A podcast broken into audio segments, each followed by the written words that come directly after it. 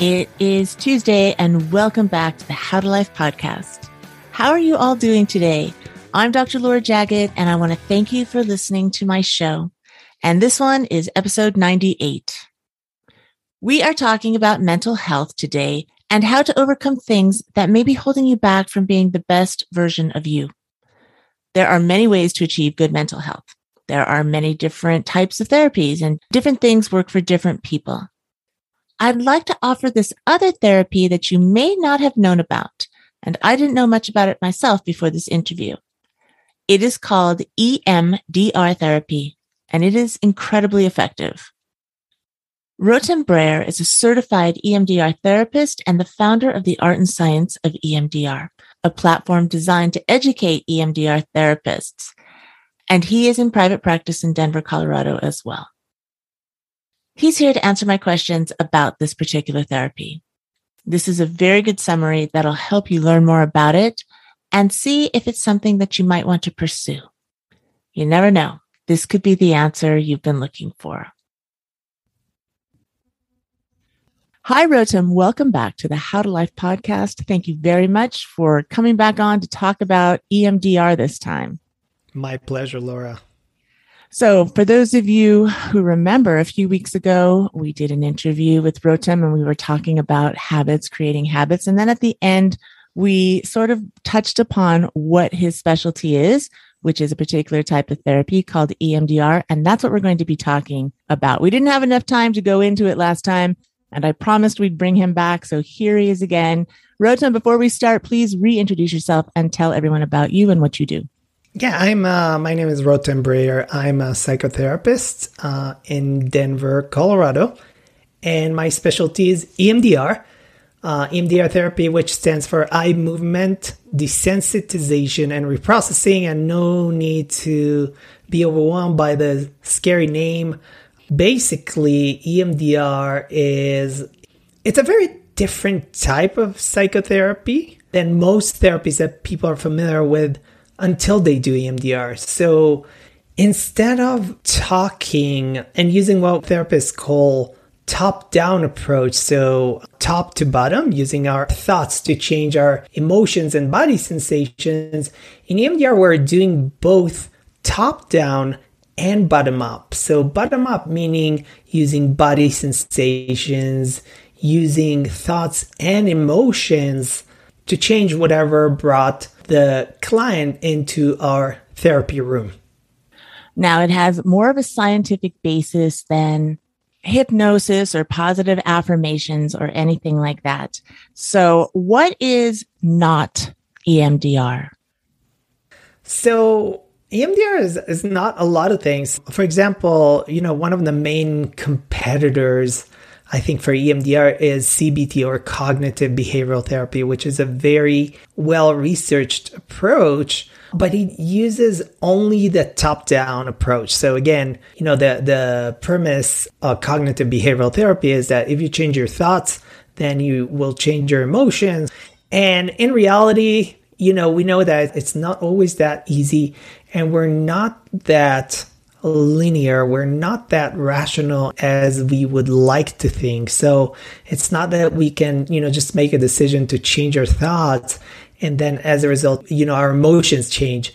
What a lot of therapists know is that sometimes we need to access the raw emotions or sometimes emotions are manifested as body sensations especially when when we were going into early childhood trauma and and experiences that happen earlier in life sometimes even pre-verbally. So before a person can remember with EMDR we have ways very effective ways in fact to process these memories and change them explain to me a little bit more. There's a physiological response that needs to be addressed or at least monitored, and EMDR can do that. Is that correct?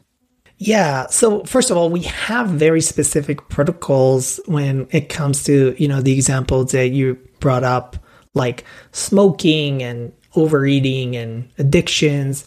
But EMDR that was originally developed in 1987 by Francine Shapiro was originally targeted to help people with post traumatic stress disorder. So, people with all kinds of trauma. That's the origin of EMDR. Now we have research that shows that it can help a variety of diagnoses and conditions.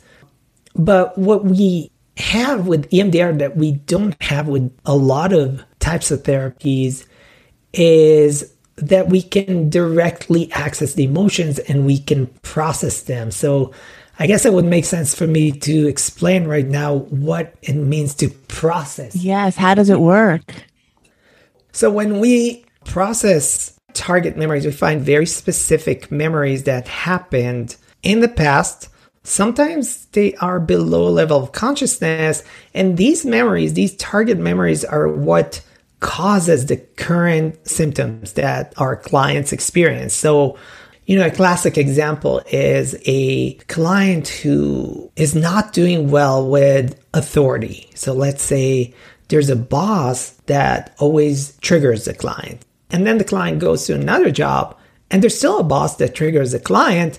And as we look into the history, we find that something happened in the client's past Maybe it was an interaction with a teacher, or maybe dad was arrested by a police officer in the client's presence. And that memory has stuck with the client in its original form.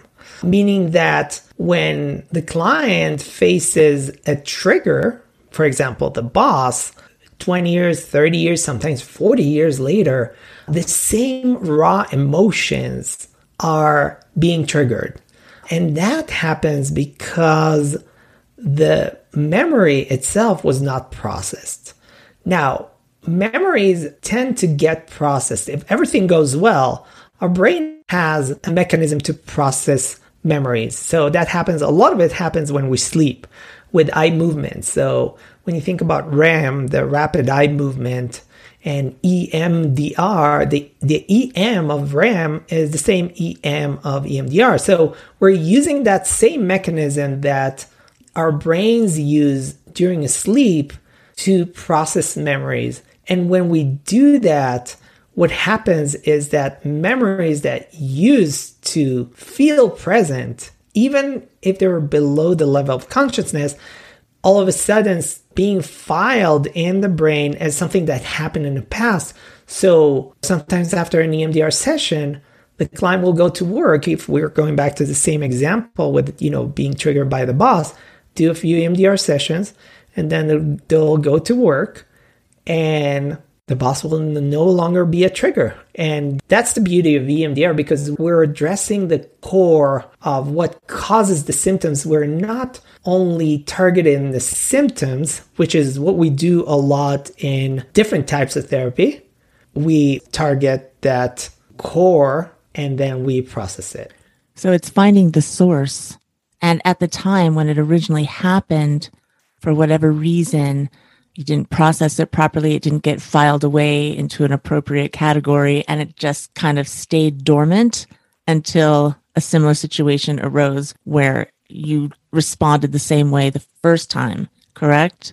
Correct. That's exactly right. Yes. So, using that example, how does EMD work? What do you do to find the source and to put it to rest finally?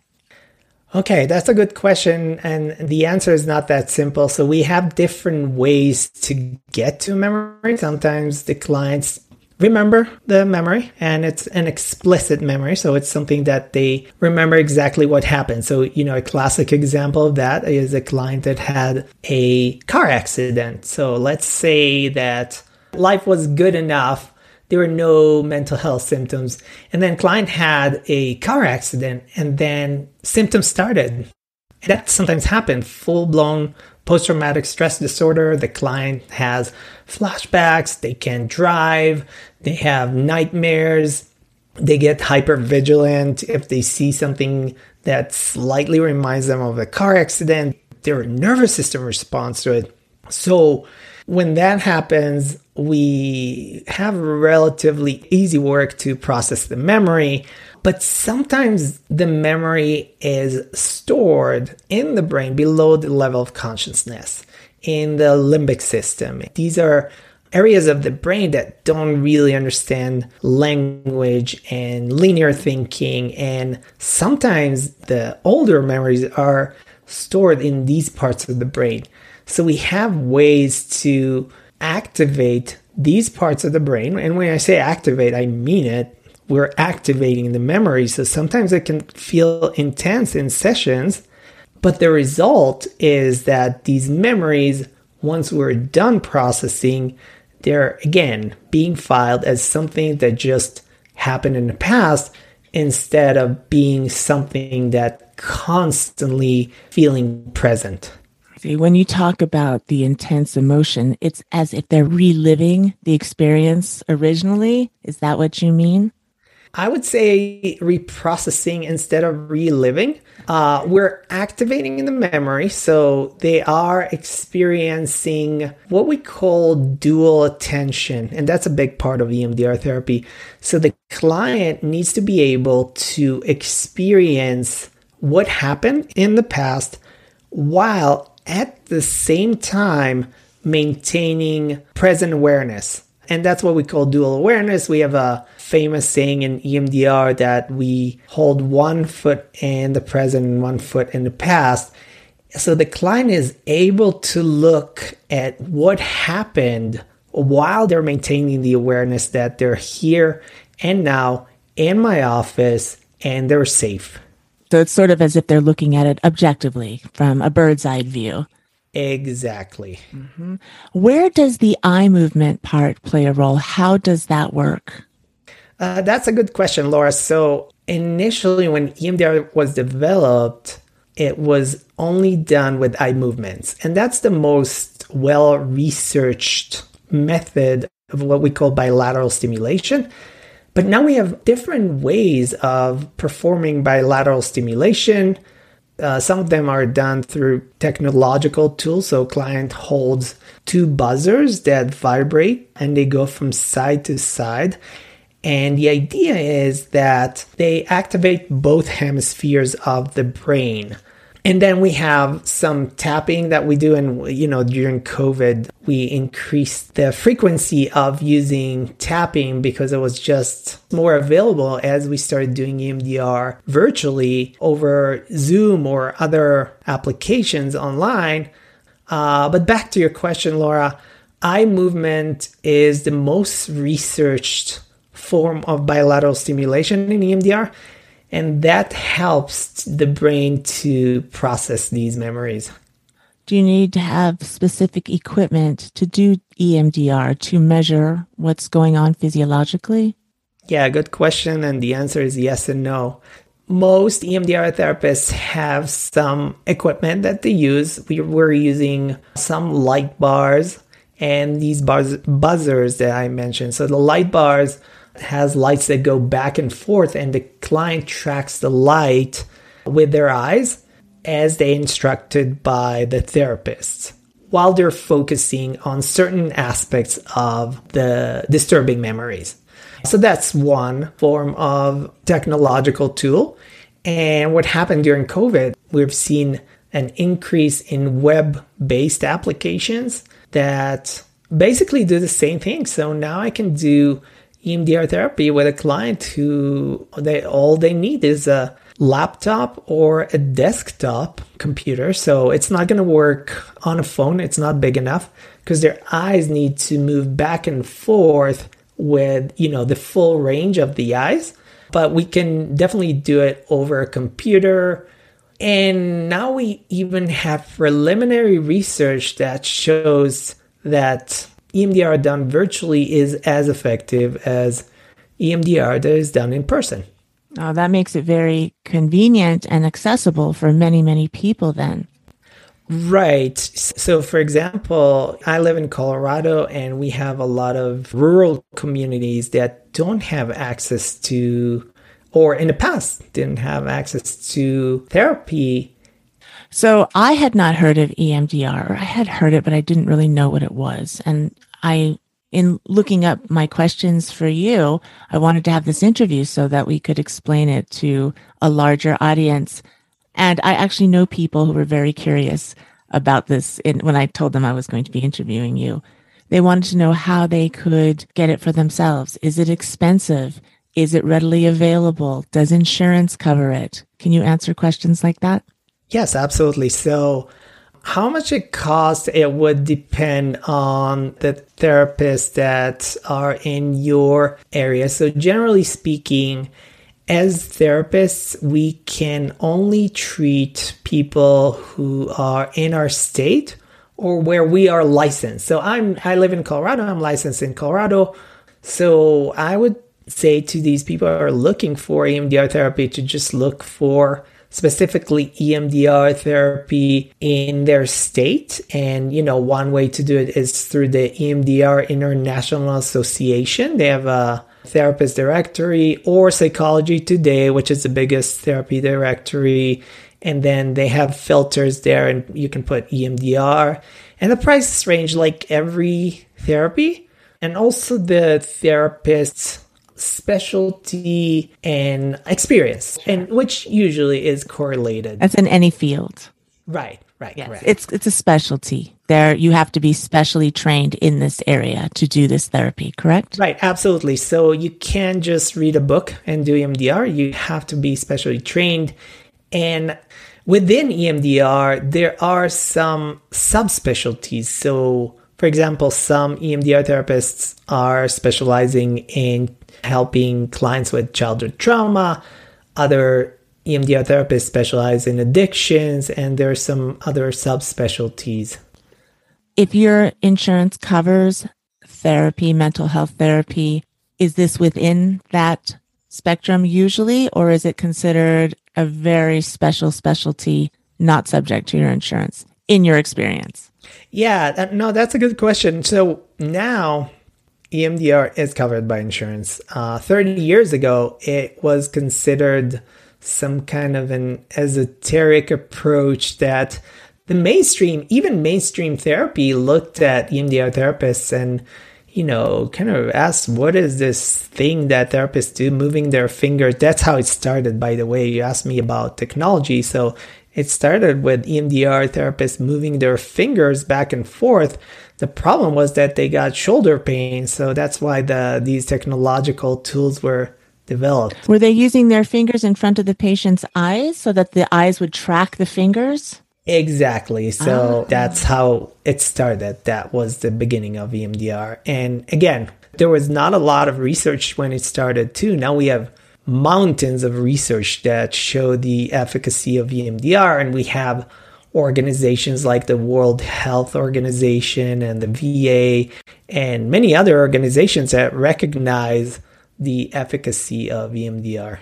Now, you had a personal experience with it yourself, correct? You went into therapy not to be an EMDR therapist. You went in to be a mental health therapist and counselor, and then you discovered it on your own. What was your personal experience with it? That really made you uh, excited about it? Well, I have to say that it has been my experience, but it's also, as I talk with more and more EMDR therapists, that's kind of the experience that a lot of EMDR therapists have. It's a wow experience because as therapists, we're trained to think that change has to take a very long time in therapy not to get the wrong impression that EMDR is always a quick fix that you go and you know you do a few sessions and it fixes all your problems, but it has the potential to reduce and sometimes in a lot of cases if it's done right eliminate the symptoms in a relatively short period of time. And when I saw that, I decided that that is going to be my specialty. Yeah, it's because you're a helper and a healer. And that's what we ultimately want to do is help somebody overcome something that's been a wall for them for a while. What kind of issues does it help with? You said childhood traumas, PTSD, yeah, addictions. Yeah, yeah, depression and anxiety, um, obsessive compulsive disorder. Basically, everything that can bring a client into our therapy room and, you know, I've been talking with people who have done EMDR for 30 years, and it's been shown to be helpful with uh, phantom limb pain, for example, um, chronic pain, things that initially we didn't even think about because we're in the mental health field. Uh, but we have research that shows that actually, in the case of phantom limb pain, this is the most effective treatment for people who had an, a limb amputated and kept having this pain. EMDR is the most effective treatment for that. This has just been absolutely fascinating. And it's really encouraging to know that there is something else out there. If traditional other ways have not helped, here's something else that may be the solution for whatever's been bothering you. Thank you, Rotem, so much for coming on and explaining this. And please tell us where we can find out a little bit more about you and what you do. Yeah, so I treat people in the Denver area. So I have a private practice. And I also have my platform, which is the art and science of EMDR. And people can just Google the art and science of EMDR, where I provide information and I interview authors and experts in the field of EMDR. And that's where I find uh, a lot of the interesting information and have really interesting and insightful conversations with all kinds of like minded therapists. Thank you very much for what you're doing. Thanks for helping this world. And thanks for coming on the show and teaching my audience more about this. I really appreciate your time. Thank you, Rotem. Thank you. We live in an era where people have more awareness and care for their mental health more than ever before. I hope that this talk about EMDR might be a doorway that'll lead you on the path to a more healed and happy version of you. Rotem has a platform called The Art and Science of EMDR to educate EMDR therapists. And he just started a community for therapists so that they can connect, grow, and share all their knowledge that they have about EMDR. If you would like to share this episode or find any of the links for Rotem Brayer, check out the show notes at howtolife.com slash 098. If mental health is interesting to you, you might find these other shows helpful as well. You can learn about tips to balance your emotions in episode 8. Learn how to end chronic stress and burnout in episode 61. Episode 62 is about breaking the cycle of your past and episode 70 is just lovely. And it's about how to eliminate habitual negative self talk through the dialogue of self liberation. I love all of these episodes, and I think you will too. There will be the links for all of these shows. Plus, I will link the EMDR International Society directory so that you can find a certified therapist in your area. And again, it will all be in the show notes on my website, howtolife.com slash 098. Thanks for listening to this show today. And thank you for all of your support. I really appreciate you guys. I appreciate the reviews and the kind words. Thank you. Please give this podcast a five star rating if you haven't already and subscribe so that you never miss a show. I will be back again next Tuesday for more good instruction, inspiration, and insight. There is lots more good stuff coming your way.